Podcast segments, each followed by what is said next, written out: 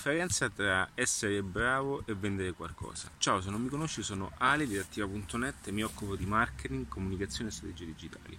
In questo video voglio rispondere a uno dei tanti quesiti che vengono fatti quando le persone competenti e persone brave non riescono a vendere quanto persone meno competenti. Sì, perché a volte ti sarà capitato anche a te di vedere quelle situazioni in cui ci sono persone che hanno realmente meno capacità ma che riescono a fare molti più soldi. E questo perché avviene?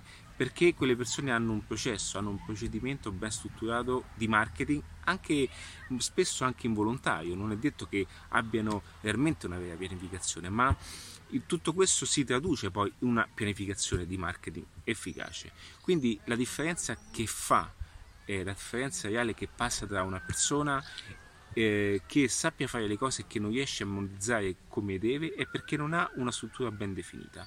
Un esempio pratico lo puoi vedere anche nella produzione di beni alimentari, c'è chi fa pizze eh, di buon livello, c'è chi fa primi piatti di buon livello eppure non ha il ristorante pieno come quella persona che in qualche modo non ha i stessi eh, valori, la stessa cucina, ma riesce comunque a tenere in piedi e a avere risultati mo- molto più importanti.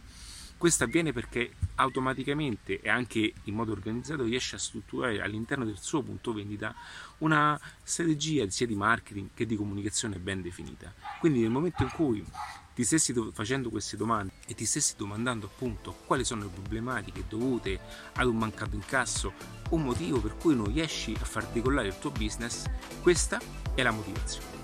Se ti piace questo tipo di contenuti iscriviti al canale o se no contattami direttamente in adattivo.net. Thank you.